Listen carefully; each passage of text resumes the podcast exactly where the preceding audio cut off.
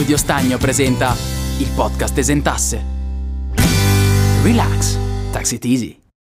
Benvenuto a questo nuovo episodio del podcast Esentasse. Io sono Lorenzo Stagno e mi occupo quotidianamente di consulenza in materia fiscale, contabile e societaria. Se vuoi saperne di più, visita il mio profilo Instagram Studio Stagno e il sito www.davideberti.it. L'argomento di oggi è l'IVA, cioè l'imposta sul valore aggiunto, che in realtà grava più sui nostri acquisti che sul valore aggiunto. Sarai d'accordo con me se ti dico che tutti noi siamo consumatori e come tali paghiamo l'IVA. Come sai, infatti, il prezzo che noi paghiamo quando andiamo ad acquistare un bene o un servizio è composto da due grandezze. Da una parte c'è il valore effettivo del bene o servizio che acquistiamo e dall'altra l'IVA.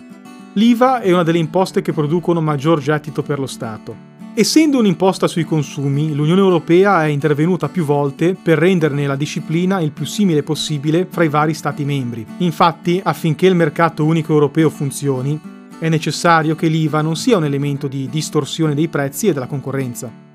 Prima di rispondere alla classica domanda da un milione di dollari, entriamo nel dettaglio e andiamo a vedere come funziona questa imposta. Gli studiosi del diritto tributario definiscono l'IVA come un'imposta plurifase cumulativa, perché applicata a ogni passaggio del ciclo produttivo-distributivo. Come fa l'IVA ad essere applicata ad ogni step del ciclo della produzione e della distribuzione? Semplice, ogni soggetto economico che interviene in questo processo paga l'IVA al suo fornitore e la debita al suo cliente. Questo meccanismo avviene tramite l'emissione delle fatture. La fattura indica infatti l'imponibile, che è il valore del bene o servizio, e l'IVA, che è calcolata come prodotto fra l'imponibile e l'aliquota. La somma di imponibile di IVA dà il prezzo finale che l'acquirente deve pagare. Normalmente è maggiore l'IVA che si riceve dal cliente rispetto a quella che si paga al fornitore, perché se compro un bene, lo lavoro e poi lo rivendo, per compiere un'operazione che stia in piedi dal punto di vista economico, devo pagare un prezzo d'acquisto che sia inferiore rispetto a quello che applicherò io al mio cliente. La differenza fra IVA pagata e IVA incassata che si forma ogni passaggio deve essere periodicamente versata allo Stato. Tecnicamente si parla di detrazione dell'IVA a credito da quella a debito. L'IVA, versata nei vari passaggi di proprietà, è una sorta di acconto sull'imposta definitiva e l'imposta diventa definitiva solo quando c'è il passaggio di proprietà a un consumatore finale. Quindi il peso dell'IVA grava non tanto sui soggetti economici cioè quelli che hanno una partita IVA e intervengono nella produzione e distribuzione dei beni e servizi, quanto sul consumatore finale. Dunque, quando è che l'IVA deve essere applicata in fattura e addebitata al cliente? Ecco a te le quattro condizioni necessarie. 1. Si deve trattare di un'operazione economica. Per operazioni economiche intendiamo gli atti inseriti in un mercato e pertanto svolti in concorrenza e suscettibili di distorsione. 2. L'operazione deve essere una cessione di beni o una prestazione di servizi svolta nell'esercizio di imprese, arti o professioni, ovvero svolta da un soggetto dotato di partita IVA e non da un privato che, per esempio, rivende un bene usato. 3. L'operazione deve essere collocata nel territorio dello Stato o dell'Unione Europea. 4. L'operazione deve essere effettiva dal punto di vista temporale, cioè deve essere già avvenuta. Se manca anche uno solo di questi elementi, l'operazione non è rilevante ai fini IVA e viene definita come fuori campo o esclusa. Esistono però, e chi dovrebbe parlartene se non io, delle operazioni dette esenti, cioè che rispettano questi quattro requisiti, ma comunque non sono soggetti a IVA. La differenza fra le operazioni non imponibili e quelle esenti sta nel diritto alla detrazione dell'IVA di chi le effettua. Infatti chi compie operazioni non imponibili non subisce limitazioni nel detrarsi l'IVA credito, cioè quella pagata ai fornitori, mentre chi compie operazioni esenti ha dei limiti alla detrazione. Questi quattro requisiti sono fondamentali perché regolano tutta la disciplina IVA. Un primo passo imprescindibile è capire se si è in presenza di un'operazione economica e se si tratti di cessione di beni o prestazione di servizi, ma non è nulla di complicato. È invece più interessante entrare nei dettagli del requisito territoriale. Abbiamo detto che un'operazione, per essere soggetta a IVA, deve essersi manifestata nel territorio dell'Unione Europea. C'è però un problema. Il problema è che nonostante ci siano delle linee guida comuni a livello europeo, l'IVA è disciplinata diversamente dai vari Stati membri dell'Unione, soprattutto per quanto riguarda le aliquote. Inoltre ogni Stato europeo pretende giustamente di ricevere il pagamento dell'IVA sulle operazioni avvenute nel suo territorio. Quindi, cosa succede nel caso di operazioni fra soggetti che sono, per esempio, uno residente in Italia e l'altro in Francia? A livello europeo vige la regola della tassazione nel paese di destinazione, cioè nel paese in cui c'è il consumo del bene o servizio. Quindi, se il venditore è italiano e il compratore è francese, l'IVA dovrà essere versata in Francia. Questa almeno è la regola generale. È però importante distinguere, per le operazioni intracomunitarie, fra operazioni B2B e operazioni B2C. Le prime sono le operazioni cosiddette business to business, cioè operazioni che avvengono fra soggetti dotati di partita IVA.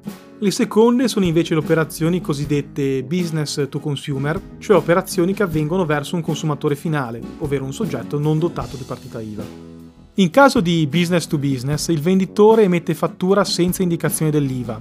È il cliente a pagare l'IVA nel suo paese con il metodo del reverse charge. In caso di business to consumer, nella fattura va indicata l'IVA. Per questo tipo di operazioni il soggetto venditore può scegliere se identificarsi nel paese del cliente aprendo una partita IVA in questo stato oppure ricorrendo al meccanismo del MOS, Mini One Stop Shop. Il MOS consente di pagare l'IVA nel proprio stato.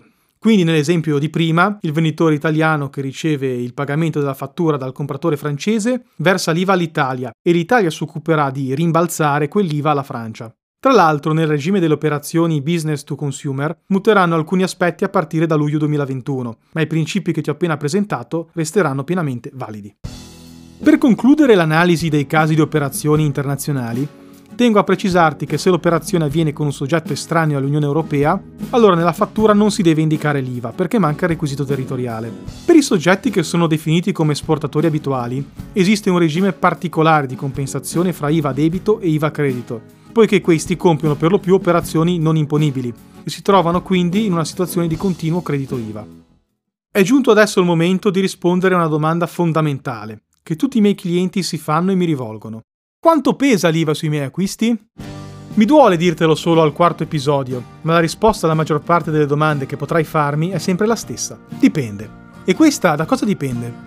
Ovviamente, ma neanche troppo, dall'aliquota applicabile al singolo acquisto di beni e servizi. Nel nostro ordinamento esistono diverse aliquote. Quella ordinaria è fissata nella misura del 22%. Inoltre, secondo le direttive europee, non può scendere al di sotto del 15%. Esistono poi delle aliquote agevolate che sono previste per oggetti che devono essere identificati dalla legge, come per esempio i generi alimentari. In Italia, per esempio, per alcuni beni l'aliquota è fissata al 4%, per altri al 5% e per altri ancora al 10%. È però possibile che in alcuni casi l'utilizzo dell'aliquota agevolata sia legata a un profilo soggettivo, nel senso che è il cliente ad avere diritto a subire un'imposta minore sull'acquisto. Prima di concludere questa breve analisi della disciplina dell'IVA, voglio elencarti alcune attività che godono di un regime speciale, specifico per ciascuna di esse. Fra queste abbiamo agricoltura, pesca, editoria, intrattenimenti, spettacoli, agenzie di vendita all'asta, agenzie di viaggio e turismo e anche la vendita di beni mobili usati d'antiquariato acquistati da soggetti privati. Questi regimi speciali sono pensati per agevolare questi specifici settori economici. Prima di concludere, riassumiamo velocemente quali sono gli aspetti che abbiamo trattato nell'episodio di oggi del podcast Esentasse. Abbiamo visto innanzitutto i requisiti affinché un'operazione sia imponibile ai fini IVA. Abbiamo visto come funzioni il meccanismo di detrazione dell'IVA fra i soggetti economici che partecipano al ciclo produttivo e distributivo. Abbiamo poi visto come funzionano le operazioni intracomunitarie, abbiamo accennato qualcosa anche alle operazioni internazionali. Infine ci siamo concentrati sulle aliquote previste dal nostro ordinamento e su alcuni regimi particolari. Bene, siamo giunti alla conclusione di questo ossimorico podcast esentasse sull'IVA. Se vuoi approfondire questo tema o altri argomenti collegati, visita il mio profilo Instagram Studio Stagno e la mia sezione sul sito www.davideberti.it. L'appuntamento con il prossimo episodio è come al solito fra due settimane. Ti ringrazio per l'attenzione, io sono Lorenzo Stagno. A presto.